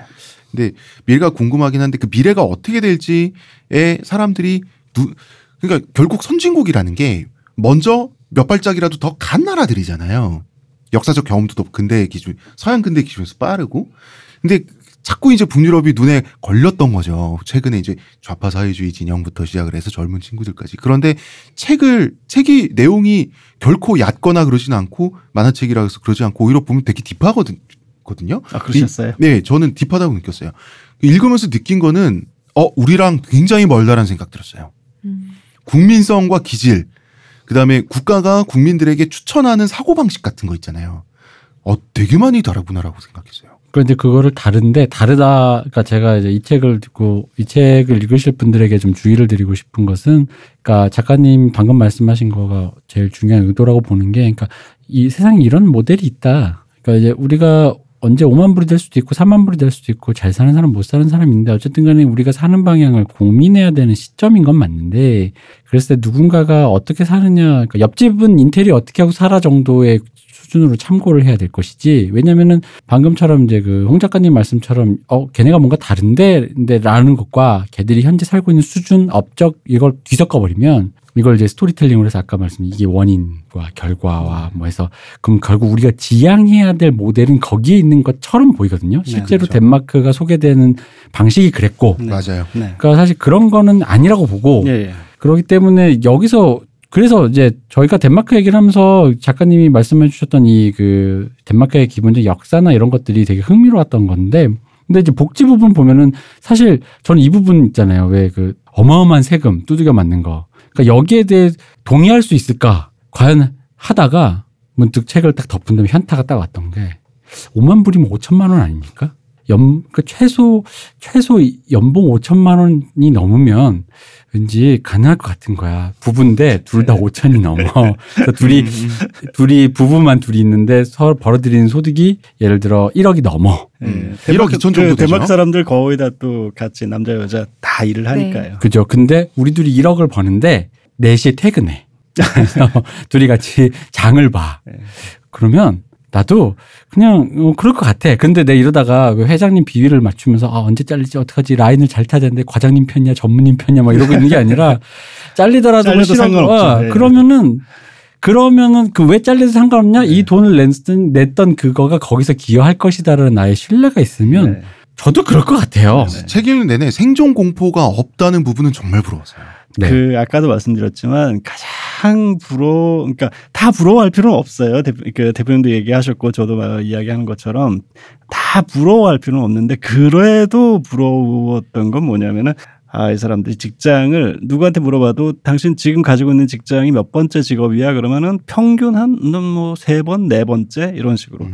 언제 직장을 잘려도 하나도 걱정할 필요가 없다는 거. 그죠. 예, 실직에 대한 두려움이 없다는 거. 그건 정말로 그러니까 직장만 부러운 바꿀 수 있는 게 직장이라는 것은 같은 직업을 하면서 곳이 옮겨지는 건데 종목군도 바꿀 직업 수가 자체를 아예 예. 다른 걸로 두려워하지 않고 네네. 나이가 몇 살이 들던 직업 학교를 다시 가고 그걸 바꿀 수 있다는 게 네. 그거 진짜 부럽더라고요. 네. 사실 그 우리- 우리가 흔히 말 최저임금으로 우리나라에서는 표현되는 흔히 말하는 노동시장의 바닥이 있지 않습니까? 네. 그러니까 바닥이 높으면 사실 직업의 질에 있어서 뭐 물론 이제 뭐 좀 여기 이제 나이 드신 분이 좀 계시니까 저 개인으로 보자면 제가 젊었을 때는 제가 갖고 있는 이상과 꿈을 실현하지 못하면 돈을 억만금을 벌더라도 뭔가 내 인생 실패할 것만 같은 그런 공포에 시달렸어요. 네. 하지만 나이 들면 그렇지는 않잖아요. 다른 직업을 통해서도 자기 그걸 찾을 수도 있고 꼭 실패하더라도 돈이 많다든가 음. 어. 돈은 없지만 내가 뭔가 한다든가 여러 가지 경우에서 자기의 뭐가 여러 가지 이상이 충족되는 경험을 하다 보니까 그러니까 노동시장 바닥이 만약에 많이 올라간다면 흔히 말해서 내 꿈이 지금은 사람들이 천대받는 그런 모든 일 하다못해 왜 뭐 커피숍에서 이렇게 알바를 한다는 게 흔히 말하는 지나가 젊은 애들이 잠깐 진 스쳐 지나가는 직업인 것처럼 묘사되는 것도 이런 식의 공포가 없, 소실된 사회에서는 그냥 내가 바리스타 바리스타라고 굳이 포장하지 않아도 아, 음. 그럼 나 그냥 커피숍에서 일해. 왜냐하면 바리스타라는 그런 직업의 그 외래어를 쓰는 것 자체가 그런 어떤 직업군이 갖고 있는 그 어떤 사람들이 보고 있는 그 공포감의 반영이라고 나는 봐요. 네네. 전문직인 것. 어, 전문직인 것처럼 보인단 말이죠. 음. 근데 그렇다면 그 작가님이 책에서 묘사하신 것처럼 커피숍에서 잠깐 일해도 나 스스로에 대한 긍정 그리고 공포 그리고 실제로 그런 다음에 어떤 내가 할 수 있는 것에 대해서 뭘 찾아가는 거를 평생에 걸쳐서 할 것 같거든요. 네, 그 제가 그 덴마크에 있는 동안 줄곧 이제 호텔 한 군데 이제 코펜하겐에 머물면서 이제 여기저기 이동해서 다녔는데 그 호텔 1층에 바레소라고 하는 그 커피 전문점이 있었어요. 네. 그 스타벅스 같은 그런 이제 덴마크 브랜드죠. 거기서 이제 거의 매일 같이 커피하고 라떼를 마셨는데 가가지고 가면은 그 자주 보는 늘상 상주하고 있는 그 점원이 있어요. 네. 점원하고 이제 이야기를 몇 번씩 주고받다가 인터뷰할 기회가 생겨가지고 길게 좀 이야기 한 적이 있는데 이 친구가 이야기를 하는데 자기 이거 커피 전문점에서 좀 일하고 있다가 나중에 어 석사 과정을 공부를 하고 또 직업을 바꿔가지고 내가 지금 구상하는 게 어떤 디자인 같은 걸 하고 싶어 하고 있다. 그럼 너 그 전에는 뭐 했냐? 그럼 또 다른 직업이었다. 그러니까 커피 전문점에서 지금 파트타임제로 일을 하고 있는데 이것을 마치 자기가 지금 하고 있는 전문직으로 여기고 있다. 하던 일을 그만둔다라는 게 어떤 그러니까 실패가 용인되는 걸 넘어서 실패로 간주되지 않는 그리고 이제 생애 타임라인을 봤을 때, 그러니까 왜냐면 저희는 이제 빨리 선택해서 빨리 거기서 어떤 커리어를 쌓아서 거기 안에 자리를 잡지 않으면 다른 데로 갔을 때 어쨌든 커리어가 제로가 되니까 네. 그 결국 나이가 어느 정도 찬 사람이 커리어가 제로가 된다라는 건 사회에서 탈락을 할 수 있다라는 그 공포와 맞닥뜨리게 되는 거기 때문에 그러다 보면 왜냐면 방금 그 작가님이 표현하신 그런 친구가 네. 한국에서 내 눈앞에서 그런 얘기를 한다 치자 이거죠. 한 서른 한 살 정도 되는 젊은이가 뭐 예전에 딴 일 하다가 지금 커피숍 하자면 뭐 디자인하려 그러면 한마디를 묻겠지. 집에 돈이 많아? 어, 그치. 돈이 많아라든가. 어. 그건 그나마 이제 내가 그 친구가 말을 텄을 때 그치. 얘기고. 왜냐면 인생이라는 게 그렇게 돌아, 한국의 타임라인은 그렇게 돌아가지 않거든요. 네. 음. 근데 그분들은 어쨌든 간에 만약에 그런 얘기를 했을 때 우리 나이 때 어른들이 아, 그래? 그런 계획이 있어? 그럼 또 그건 그럴 수 있겠다라는 어떤 긍정적인 거기 때문에 그 또 그, 그분들이 또 그렇게 자연스럽게 작가님에게 말씀을 하셨던 거겠죠. 네, 네. 왜냐면 우리는 그런 분위기 때문에 사실 또말 그런 말, 못하지. 말안 하잖아. 어. 음. 자기가 그런 꿈을 꾸고 있어도 결과로 보여주지 않는 한 음, 음. 저 사실 어디 붙었어요 이러지 않는 한 보여주진 않죠. 그런 말 했다가 어른들한테 무슨 소리 들으려고 커피나 열심히 해. 이거라도 열심히 어. 해. 정신 차리고 살아야지 그러겠지. 사람 기술이 있어야 돼. 그럼 그치. 기술 있어야지.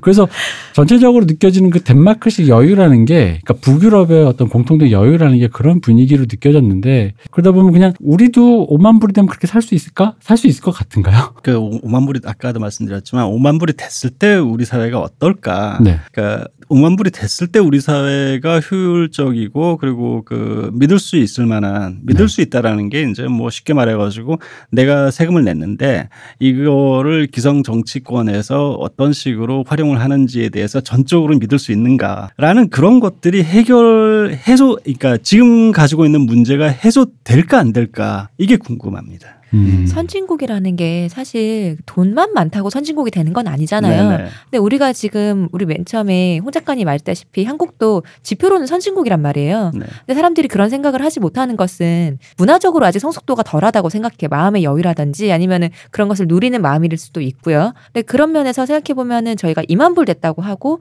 3만 불까지 오래 걸리긴 했지만 근데 그 1만 불의 차이가 나는 동안 그럼 1만 불이 드- 느는 만큼 체감을 했느냐라고 네. 생각해보면 사실 그렇지 않다고 봐요. 저는. 네. 그래서 그럼 5만 불이 된다고 했을 때 사람들이 과연 5만 불이 되었으니 우리도 이제 좀 나누고 살까라는 그 마음을 먹, 먹는 게 5만 불이면 올까라는 5만, 저는 5만 불이 돼 가지고 이제 고민하기 시작한다 그러니까요. 그래 가지고 절대 되지는 저도 않을 그렇게 것 같아요. 생각하거든요. 이제 옛날에 이제 그 학자들의 연구를 보면 동아시아 국가들 중국식 관료제를 채택했던 동아시아 국가들은 왜 관료들이 하나같이 다 부패했는데 부패한 와중에 나라가 발전하는가 이거에 관한 논문이 굉장히 여러 편이 있어요. 그 보면 그러니까 그 유교적인 애국심이라는 게 있다는 거죠. 내가 해먹을 땐 해먹더라도 마음속에 문화적으로 암묵적 해먹는 선이 정해져 있는 거예요. 그게 국익이나 백성이나 왕이 됐든 뭐가 됐든 나의 어떤 그 나의 직일 직 있잖아요.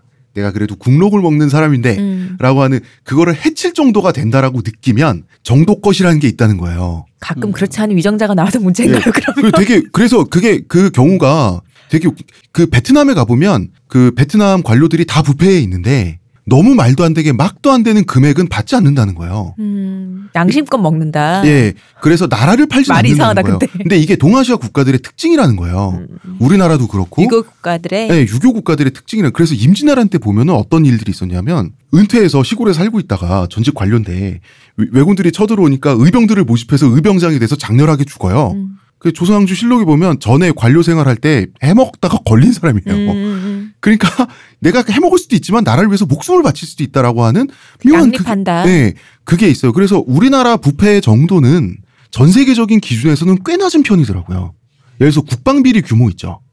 국방비리 규모가 우리나라 많다 많다 하는데 독일의 국방비리 규모의 거의 100분의 1 가- 정도밖에 안 돼요. 국방 비리가 독일이 우리나라의 몇십 배란 말이에요. 그러니까 이거를 딱 보면 그 신뢰라고 하는 것도 이거를 우리가 약간 동양 문화와 서양 문화를 어떻게 비교 접근할까라고 하는 부분 있잖아요.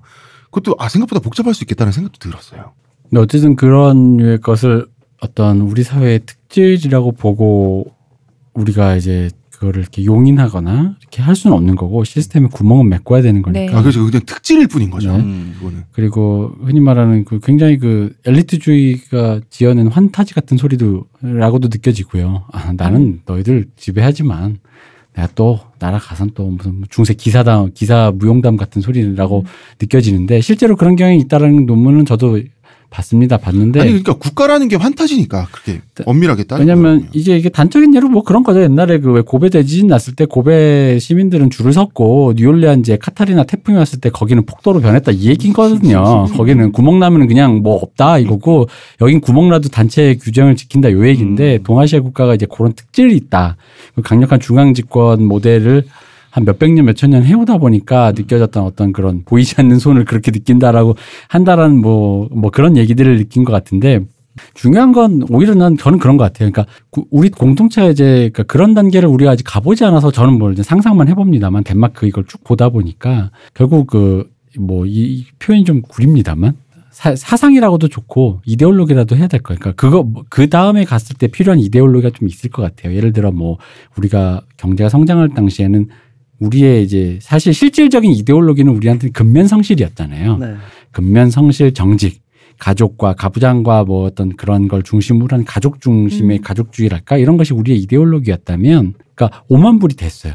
그리고 실제로 뭐 좋아 일단은 나 제3세계 노동자 뭐 여자애가 어떻게 되는지 내가 알 바 아니야 다 아웃소싱 했어 어쨌든 우리 동네 사람들 다 잘 살아 그래서 내가 4시에 5시 뭐 3시에 퇴근한다 치자 이거예요 그러면 중요한 건 그거죠 이게 거칠게 가면 이겁니다 놀아도 돼 그냥 그렇게 살아도 돼 네. 라고 한다라는 그거를 용인해주는 그럴듯한 언어로 포장된 이, 이데올로기를 우리가 개발해낼 수 있냐 이거죠. 얘네는 보니까 그게 휘게더라고요. 네. 제가 봤을 때는. 얘네가 개발해낸 이데올로기가 휘게예요. 너희들이 돈 어느 정도 됐으니까 그럴 때 뭘, 아, 그래, 그래도 돼. 음. 왜냐하면 여기 보니까 그 저도 좀 다른 자료를 찾아보면 성적인 개방도도 굉장히 높다고 들었거든요. 성적인 개방도도 높고 그런데 그럼 이제 그거를 다른 저희를 예를 들어 저희 같이 좀 엄격하게 유교적인 국가에서 보면은 그런 성적인 개방도를 문란함의 척도로 치환할 수 있단 말이에요. 근데 여기서는 성적인 개방도를 개인의 자유의지의 과가 반영되는 인생의 라이프 사이클의 어떤 행복의 척도로 또 측정을 하고 있다라는 거죠. 네네. 그건 결국 얘네가 갖고 있는 추구하는 어떤 국민들이 합의한 사상이라든가 그런 이데올로기가 그런 쪽으로 되는데 하다못해 이런 거예요. 제가 극단적으로 얘기하면 왜 AI가 개발돼서 전 인류가 노동에서 해방됐다 치자고요. 음. 그럼 아무것도 안 해도 된다. 그러면 최소한 교황님이 일하지 않는 자 먹지도 말라는 말을 이제부터 폐기한다는 말은 해줘야 돼요. 근데 그걸 그렇게 얘기하면 안 되잖아요. 그렇게 얘기하면 웃기잖아요. 여러분 이제부터 과학기술 때문에 여러분 이제 놀아도 돼요. 이 교황님이 여러분 이제 그냥 숨 쉬다가 죽으세요. 이럴 수는 없다. 그거를 뭔가 그럴듯한 언어로 바꿔줘야 된다는 거죠. 근데 그게 여기선 휘계라고 저는 봤거든요. 네. 되게 좀 그럴듯했어요. 이 말 자체가. 이 휘게에 해당하는 뭐 프로파간다면 프로파간다고 비정하게 말해서 어떤 뭐 어떤 철학 음 어, 프레이즈라고 하죠. 어, 그런 건 우리나라 정치권에서부터 제시해 왔어요. 사실 우리나라도 박정희 시절에 그것은 잘 살아보세였어요. 저는 잘 살아보세는 많은 소구력이 있었고 또 대단한 성공을 거뒀다고 개인적으로 생각해요. 근데 그 뒤에 나왔던 슬로건들 있잖아요. 그 뒤에는 전두환의 정의가 강물처럼 흐르는 사회라는 말이 있었어요. 시대가 약간 바뀌면서 사실은 거긴 분배의 관념도 좀 들어간 거잖아요. 사회, 근데 그거는 안 먹혔어요. 그 뒤로 사람이 먼저다. 사람 사는 세상 여야를 와서 그다음 뭐 노태우 보통 사람의 시대 이거는 먹히지 않았던 것 같아요. 그러니까 그 성장 시대에 잘 살아보세는 저는 먹혔다고 느끼거든요. 그, 그 대부분 잘 살아보세요. 물적 토대였던 거고. 그렇죠. 지금도 어쨌든 물적 토대는 이룬 거죠. 왜냐하면 누구나 다 백- 그 외국 그 기준으로 천 불이 넘는 핸드폰을 들고 다니는 나라라는 건 이 개개인이 고시원에 살고 되게 슬프게 가난하게 살다 한더라도 어쨌든 다른 나라에 비해 소말리아 이런 데에 비해서 물적 토대라는 건 완성이 된 거니까. 즉 문제는 뭐냐면 2, 30년 전에 그 캐치프레이즈였던 잘 살아보세요가 결국 물적 토대를 지향한 거였고 그 물적 토대가 우리가 이제 이루었을 때 이제 그럼 이제 그 다음 우리의 캐치프레이즈가 무엇이냐. 근데 그걸 되게 뭐랄까요. 없어 보이지 않게 설명이 해줘야 된단 말이죠. 그 캐치프레이즈를 지금 제시해 왔잖아요. 예. 사람이 먼저다, 사람 사는 세상. 근데 그게 그 소구력이나 뭐 위력이라고 할까요? 영향력이라는 게 잘 살아보세에 미치지 못하는 건 사실이잖아요. 네. 그거는 전 너무 아직 뭐 이 정권을 두둔한다 이런 게 아니라 잘 살아보세는 우리가 그만큼 지났으니까 후술이 가능한 거잖아요. 근데 지금 지금 그런 캐치프레이즈는 그 후술을 우리가 지금 할 수 없는 거라고 생각해요. 아니야, 벌써 15년 이상 됐기 때문에 왜냐하면 그 잘 살아보세 노래를 부르면서 경제성장한 시대가 반세기 이렇게 되지 않아요. 실제로는 굉장히 압축적이었어. 그보다 훨씬 더 10년, 20년 이런 정도 다이. 근데 사람이 먼저다 이런 뭐 캐치프레이즈 나온 게 이미 그 노무현 대통령이 대통령 되던 그 전 선거부터 나왔던 얘기인데 난 소구력이 없다고 생각해요. 난 솔직히 잘 살아보세에 비해서. 그러니까 사람 사는 세상이라는 것도 저는 사실 그게 마치 되게 뭐 있는 것처럼 느끼지만 그거 역시 잘 살아보세의 그냥 연장선이라고 저는 생각해요. 왜냐하면 그거 자체도 결국 물적 토대를 지향했다고 보고 왜냐하면 그런 캐치프레이즈가 나왔던 것도 결국은 IMF 직후에 그 우리나라 경제를 다시 한번 rebuilding하는 과정에서 등장했던 것들이기 때문에 결국은 그 모든 캐치프레이즈가 물적 성장을 이루자라는 거, 물적 토대를 갖자라는 거에 변주일 뿐이라고 생각하는 거고 음. 그래서 이제 그런 거죠. 그러니까 우리가 아직 이루지는 않았지만 어쨌든 지향을 하니 아까 왜 작가님 말씀하신 5만 달러가 딱 됐으니 지금부터 시작해보자는 늦는다는 거죠. 네네. 그럼 그게 뭐가 있는다, 뭐 어떤 모델이 있느냐라는 지점에서 우리가 찾아보자면 덴마크의 모델이 있는 것이고, 근데 저는 그래서 그런 의미로 hygge라는 그 말에 그 말의 그럴 듯함에 좀 감탄했던 거예요. 음. 음, 아, 그 이거- 구체성에. 그렇죠. 음. 결국 이게 먹고 놀아라 이 얘기예요. 그냥 집에 들어가서 편하게 그냥 니들 먹고 하고 싶은 거 해라는 얘기인데 섹스를 하든 뭘 하든 니들 알아서 해라는 얘기인데 그걸 그렇게 그럴듯하게 포장하기가 쉽지가 않아요, 사실은. 근데 구체적인 이미지가 머릿속에 탁 그려진다는 게, 그죠? 예, 그게 참 매력이 있죠. 그게 그 그러면서 이제 먹고 그리고 편하게 놀되 또 뭐 그 더 좋은 걸뭐 대단한 걸 더 많이 가지기 위해서 치고받고 싸우지 말고 네. 그럴 듯하게 친구라는 개념이 또 있으니까 네. 친구하고 같이 노는 거다 네네. 이렇게 이야기하니까 상당히 매력이 있는 거죠. 예, 또 이 매력 있는 이유 중에 하나가 이 어떤 구체적인 그림을 제시하다 보니까 왜 나도 그려보고 싶은 거 있잖아. 나는 밝은 데가 좋은데 왠지 왠지 나도 조명을 낮추고 이케아 가서 저거 스탠드 하나 사. 난 형광색이 좋은데 이게 괜히 이렇게, 조명 어, 놓고 괜히 한번 해보고 싶은 거야. 나는 그냥 밤에 단거 먹으면 부대끼는데 한번 해보고 싶은 거야. 그러니까 그런 그러니까 어떤 지향점이 될 만한 그 그림을 제시했다라는 측면에서 굉장히 좀 그러니까 저는 좀 그게 신, 좀 신비로웠어요. 좀 네. 그거를 그리고 국민 모두가 납득을 했다라는 거가 네. 그게 신비로웠고 과연 이게 여기까지 왜냐하면 전 앞에 그 모든 것들이 제가 앞서 말했지만 다 결과이고 물적 토대가 이루어진 상태에서 뭔가 다 해낸 것이지 그게 원인이 아니다라는 건 저는 그렇게 생각하지만 그럼에도 불구하고 이걸 가졌을 때 이 휘게라는 것은 덴마크 사람들이 만들어내는 어떤 고유의 굉장히 좀 저희가 좀 참고를 좀 많이 해봐야 되는 특히나 뭐 저희 같은 장사미사는 됐고 오피니언 리더라고 할 만한 사람들이 좀 이렇게 생각을 해봐야 될 문제가 아닌가. 그러니까 제시했을 때 어떤 그림을 어떻게 보여주느냐라는 거. 이거 되게 약간 어떤 느낌까지 들었냐면요. 80년대 마이카 시대란 말 있잖아요. 음. 음. 그런 느낌과 어. 그런 어. 느낌처럼 받아들였어요. 마이카 시대가 소구하는 음, 그림이 음, 있잖아요. 마이카 시대도 그 단어를 듣는 순간 네. 머릿속에 어떤 이미지가 팍 떠오르잖아요. 우리 아빠가 드디어 그치, 그치. 좀더 성장해서 스- 사업이 번창하고 집도 생기고 차도 음. 생겨서 우리 아빠랑 엄마랑 왜 새로 생긴 그 국도 교, 그 고속도로 타고 교회로 나가는 조수석에, 어, 어, 나랑 동생은 뒷좌석에 가운데에 흰색 강아지. 딱 어떤 그런 어떤 구체적인 풍경들. 그 그림 을 제시했다라는 거죠. 물론 물적 토대긴 하지만 그 그림이 갖고 있는 그 어떤 정서적인 토대라는 건 분명히 있었다는 거죠. 근데 이제 휘게가 약간 그럼 5만 불 시대의 그런 정서적 토대는 무엇이냐라는 의미에서 봤을 때 덴마크가 좀 그런 걸 많이 좀 주는 게 아니냐. 이런 생각 들었어. 책을 보면서 굉장히 정밀하게 이 사람들이 설계했고 네.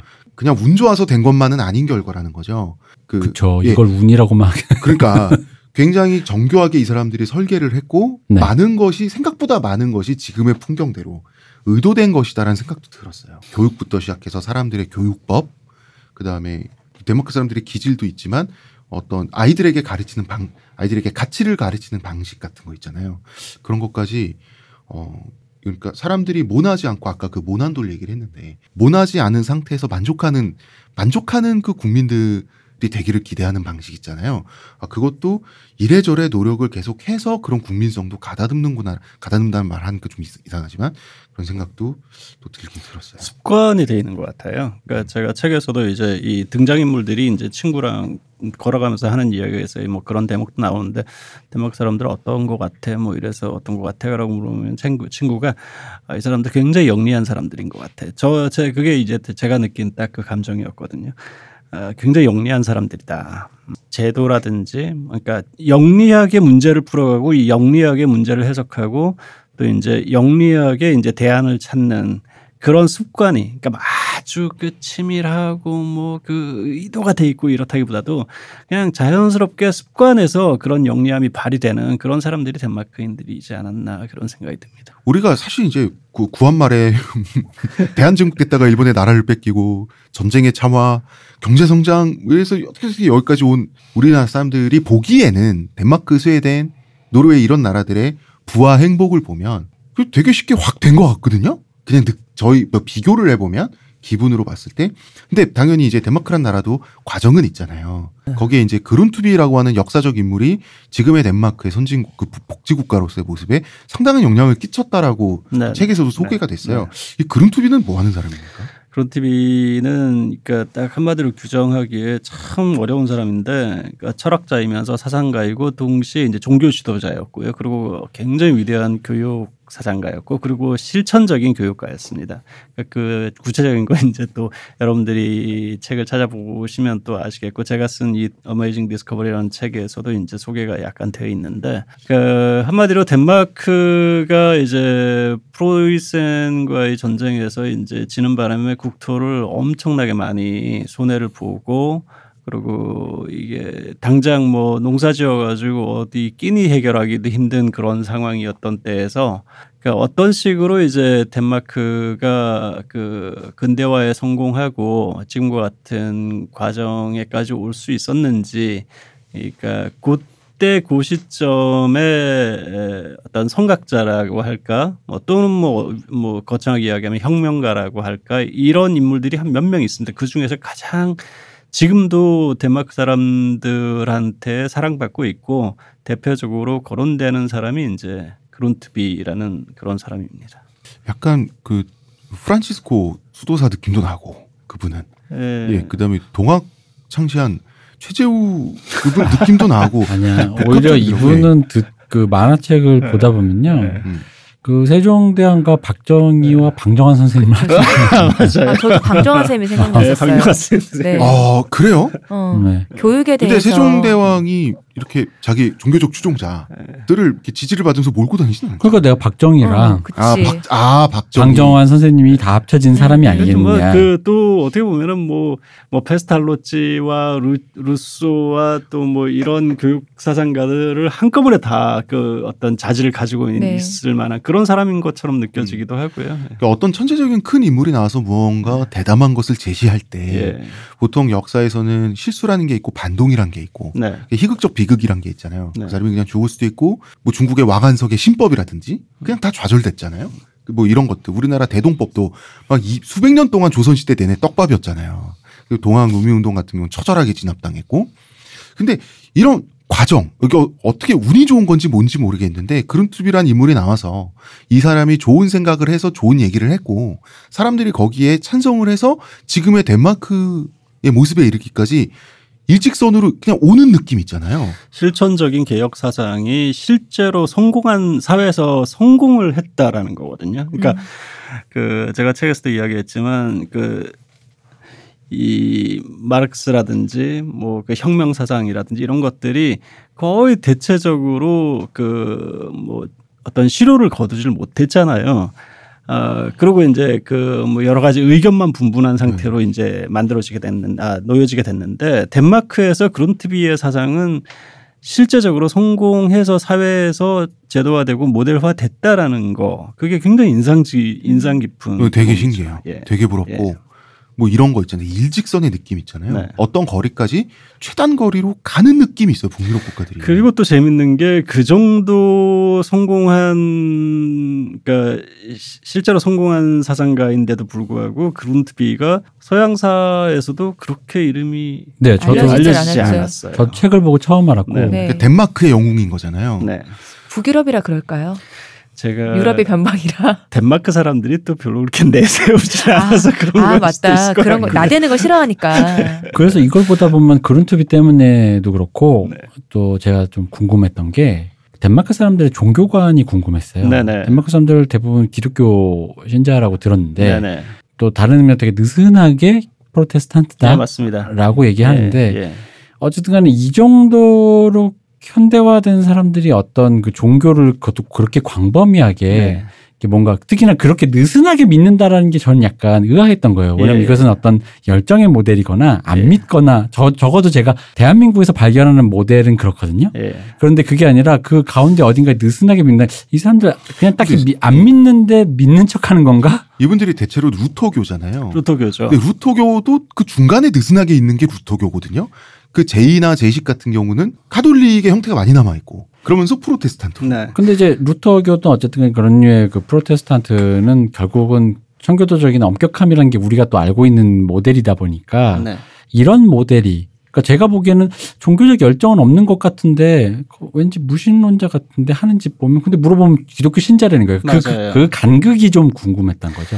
그게 그 그룬트비의 사상이 실천적으로 혁명 그, 그 개혁이 어떤 식으로 성공했는지에 대한 추측과도 이제 연관이 될 수가 있는데 그 혁명 사상이 사회에서 어떤 성과를 거두게 하기 위해서 대체적으로 이제 그거 그 사상을 대두시키는 사상가가 일단은 자기가 잘난 사람이어야 되고 자기가 또 칭송을 받아야 되고 그리고 또 사회 변혁이 이루어졌을 때 그 사람이 지도자로 우뚝 서야 되지 않습니까? 네. 이제 그런 권력욕이 있는 거죠. 근데 그룬트비 같은 경우는 그런 제도에 대한 권력욕 자체가 없었던 사람이고요. 그리고 또 한 가지가 어 사회 개혁을 하되 반드시 무너뜨려야 될 어떤 상대가 있다라고 보질 않은 거예요. 음. 그러니까 뭔가를 반드시 쓰러뜨려 버리고 뒤엎어 버리고 다른 세상을 만들자가 아니라 적이 없다. 어, 적을 전제로 두지 않은 사회 개혁을 했기 때문에 점진적으로 성과를 내가 성공을 거둘 수 있었다고 보는데요. 그게 이제 또 그룬트비는 이제 루터교의 어떤 그 당시의 관행을 굉장히 비판적으로 이야기를 했지만 그 스스로는 또 어, 루터교 지도자였죠. 성직자였고 그래서 자기가 생각하는 올바른 루터교의 점진적인 개혁을 원했고 거기에서 성공을 한 거고요. 그리고 지금 루터교는 덴마크 사회에서 거의 국교나 다름없습니다. 네. 세금으로도 이제 종교세를 내고요. 그렇기 때문에 덴마크의 루터교회의 목사들은 이제 그 따로 11조를 걷어가지고 뭐 이렇게 뭐 필요가 자- 없는 예, 거죠. 그렇게 할 필요 없. 네. 나라에서 이제 봉급을 받으니까요. 아 예. 역시 목사님들도 실, 솔직히 공포가 없다고 그렇죠. 그렇죠. 네. 아 그래서 부흥의 미온적이고. 네, 아, 굳이 그렇죠. 뭐 부흥회를 열어야 될 필요는 없고요. 지금 11조 안 거두면 다시 또 개척교회 시절의 하우스로 내가 돌아갈지 굉장히 모른다라는 가톨릭적인 거잖아요. 음. 그거는. 가톨릭하고도 좀 다른 게 루터교는 엄격하게 이제 그 가톨릭에 반했던 그 네. 종교 개혁 개혁 그렇죠. 근데 왜쪽 가톨릭에서 신부님들이 따로 국그 돈을 이렇게 받으시잖아요. 맞아요. 월급을 덴마크, 받으시잖아요. 예. 근데 비슷한 그 시스템 덴마크 비슷하니까요. 나라로만 봐서는 이제 네네. 그 시스템 같은 시스템이죠. 예, 그런데 이제 이 덴마크 사람들이 주일날 그러니까 일요일이죠. 교회를 굳이 예배 드리러 가고 뭐 그런 사람 그러니까 의무적으로 가지는 않아요. 제가 이제 일요일에 이제 한 번 근처 교회 가가지고 예배 드리는 모습을 본 적이 있는데 그냥 작게 작게 모여가지고 이제 뭐 조용조용하게 설- 설교하고 어떻게 보면 우리나라의 지금 뭐 어, 그럴듯한 그 어떤 교회들의 예배 시스템하고 비교해 봤을 때는 굉장히 어설픈다라고 음. 느낄 정도로 그냥 소박하게 예배 드리고 그런 걸 봤고요. 그런데 이제 덴마크 사람들은 세금으로 종 교세를 다 냈기 때문에 자기들이 일상생활에서 결혼식하고 장례식하고 이런 것들은 다 교회에서 합니다. 그리고 뭐 바자회라든지 또 뭐 파티라든지 행사 이런 것들도 교회에서 많이 하고요. 아 정말 국가 전체가 공동 구매를 하네요. 그렇죠. 뭐든지 네. 결혼식장까지.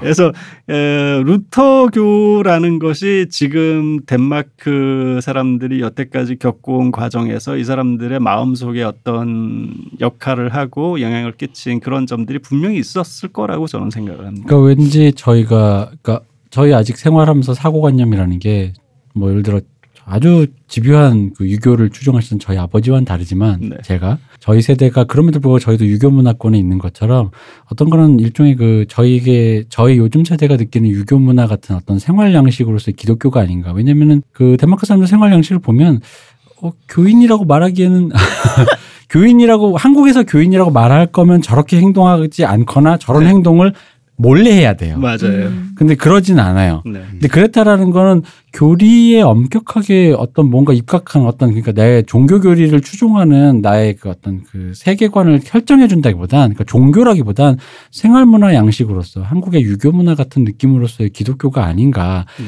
왜냐하면 저는 그 간극이 굉장히 좀 신기했고 근데 오히려 그 간극이 그렇게 존재하기 때문에 이 사람들의 그 느슨하면서도 어딘가 미- 비빌 구석이 있다라는 또그 어떤 심리 상태랄까요? 네. 어쨌든 간에 종교라든가 그런 신념 체계라는 거는 아까도 말씀드렸지만 사회를 구성하는 구성체에선 필요한 거잖아요. 네.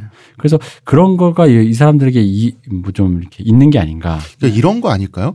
우리나라 사람들이 요새 우리나라 사람들이 아, 나의 종교는 유교야. 이런 사람들은 없지만 그죠? 교회를 다니거나 절을 다니는 사람들도 왜 이런 말 하잖아요. 아, 얘 부모님한테 효도를 못했다. 그죠? 그러니까, 그러니까 그런 차원에서의 어떤 문화적인 네. 음. 예 학습된 차원에서의 종교적 문화. 그런 것 예. 같아요. 그러 비슷하면서도 이제 좀 유교하고 약간 다른 점이 한국에서 이제 유교적인 어떤 습관이라든지 문화적 어떤 감성이 있음에도 불구하고 유교에 대해서는 사실 잘 모르잖아요. 그쵸. 그러니까 성리학이 뭔지 아니면 유교의 사상 체계라든지 이런 거에 대해서는 그 잘 모르는데 그 기독교 같은 경우는 어떤 범 세계적인 어떤 그 좀 단조로운 서사를 갖고 있기 때문에 덴마크 사람들도 그 어떤 성경이라든지 어, 교리라든지 이런 거에 대한 어떤 그 지식이라든지 이런 것들은 한국 사람들이 유교에 대해서 생각하는 것보다는 조금 더 단조로울 수가 있겠죠. 음. 예. 아, 결코 그렇지 않습니다. 저희 어머니가 옛날에 저를 데리고 그 종교 투어를 하셨어요. 10년에 걸쳐서. 네. 그러니까 성당, 감리교, 장로교를 다 거쳤고 네. 그 중에 한 1년은 저는 엄마 손잡고 제 의지와 상관없이 그 조영기 목사님 설교를 들었어요. 근데 여의도 그홍 순복음교에서. 작가님은 그 대선 진리교 아니신가요? 아 그렇죠. 그 과거 얘기를 하는 겁니다. 아, 제가 교주가 되기 참여 전에. 시간인가요? 네.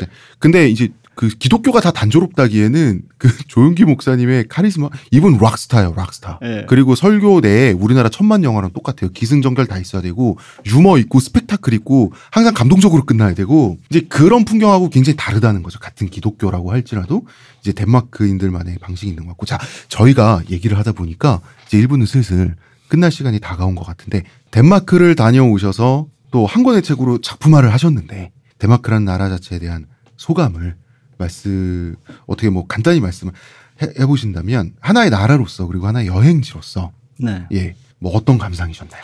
덴마크는 여행지로서는 일단은 뭐 그렇게까지 뭐 볼거리가 많고 뭐 구미가 당길 만한 나라는 아닙니다. 그러니까 유럽에서 유럽 여행으로 생각한다 그러면 유럽에서 첫 번째로 뭐 선택할 만한 그런 나라도 아니고요.